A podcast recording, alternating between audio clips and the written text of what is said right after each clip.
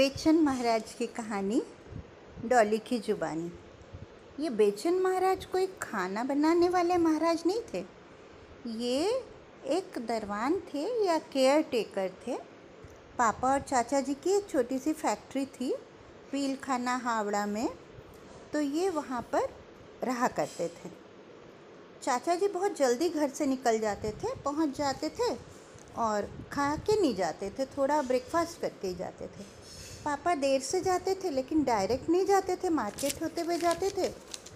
तो चाचा जी का टिफ़िन ले जाना उनके लिए संभव नहीं होता था। पापा देरी से पहुँचा करते थे। अब वही जो बेचन महाराज थे, वो आया करते थे। चाचा जी उनको भेजते थे कि वो टिफ़िन ले आएँगे। अब वो घर आते थे, उनको बारह बजे तक आ जाते थे, उनको टिफ़िन दे दिया जाता था। अब बस के भाड़ा का पैसा भी दिया जाता था। लेकिन बेचन महाराज तो पहुँचे ही ना।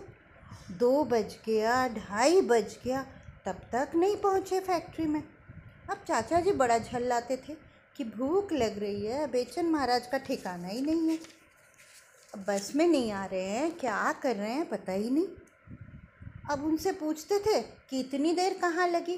बोले, का करी छोटा भैया, बस का मिला ही नहीं। बहुत देर बाद बस मिली। ऐसा प्राय होता था। कितनी बार चाचा जी ने बोला, ठीक है तो मैं आपको जल्दी छोड़ दिया करूँगा। तो आपको ग्यारह बजे छोड़ दूँगा, तब तो आप लेके आ जाओगे। लेकिन फिर भी क्या हुआ? फिर भी वही हाल।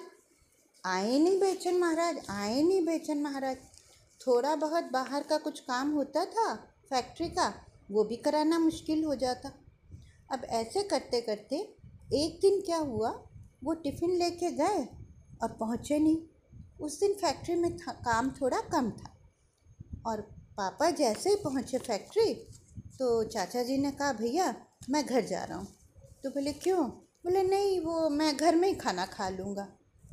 और बेचन महाराज कुछ काम के लिए गए, अभी आएँगे, तब तक आप रहिएगा, फिर आप आ जाइएगा। चाचा जी घर आ गए, आधा घंटा में घर पहुँच गए। अब सब घर के लोग परेशान कि बेचन महाराज तो टिफ़िन लेके गए हैं। ये कहाँ से आ गया अभी? तो पूछा क्यों? तुमने खाना नहीं खाया? बोले पहुँचेंगे महाराज तब ना मैं खाऊँगा। मुझे जर को, कोई ज़रूरत नहीं है बेचन महाराज की। आप लोग खाना मुझे ही सुबह दे दिया करो मैं खुद ही ले जाऊँगा। मुझे नहीं दरकार है इसको निकाल बाहर करूँगा। बड़ा ही गुस्से में थे चाचा जी। अगले दिन सुबह सुबह आए बेचन महाराज। बाबा घर में ही थे उन्हीं के सामने आ गए। तो बाबा बोले कि कल आप कहाँ रह गए थे? हाँ किधर थे? तो बोले, का करी बाबू, ऊ ना गाँव का एक जन मिल गल रहली। तो हाल समाचार पूछत रहा तो पतहू का स्वास्थ्य ना ठीक नहीं है तो हमका थोड़ा गाँव जाए का पड़ी। तो चाचा जी फट से बोलते हैं हाँ हाँ आप आज ही जाइए, दो चार हो जाए ना उनको खिला लीजिए थोड़ा, तब आइएगा दो चार साल बाद। ये सुन के तो बाबा का हँसते हँसते और घर के और लोगों का बुरा हाल हँसते हँसते, फिर उन्होंने उनको छुट्टी दे दी। बोले, आज तो आप टिकट कटा के जा ही रहे हैं। बाबा भी बोले, ठीक है, आज आप जाइए। फिर वहाँ से बेचन महाराज का चिट्ठी आई। उसमें लिखा था कि, बेटा तो हमार कुछ करत नहीं है। तो बेटा को समझाई है कि वो आपके यहाँ काम कर ले।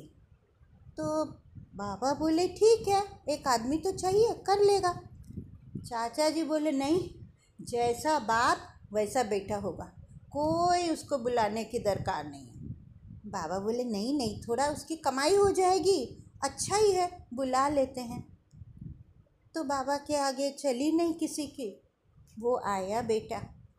बेटा आने के बाद में इतनी सिंसियरिटी से काम किया कि क्या बताया जाए। अब तो चाचा जी भी खुश। वो एक दिन उसके बाप के बारे में उसको बोल रहे थे कि ऐसे ऐसे करता था।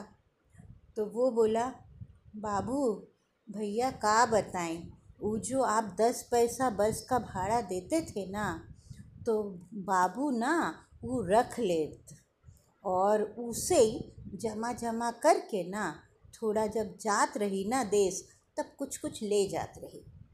नौकरी का जो मिलत रही, वो तो मनी ऑर्डर लगा देत रहा।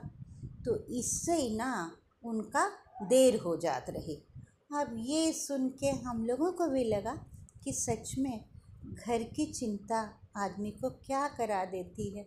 मजबूरी इंसान से सब कुछ करा देता है। बेचन महाराज थे बहुत अच्छे, मन के बड़े अच्छे थे।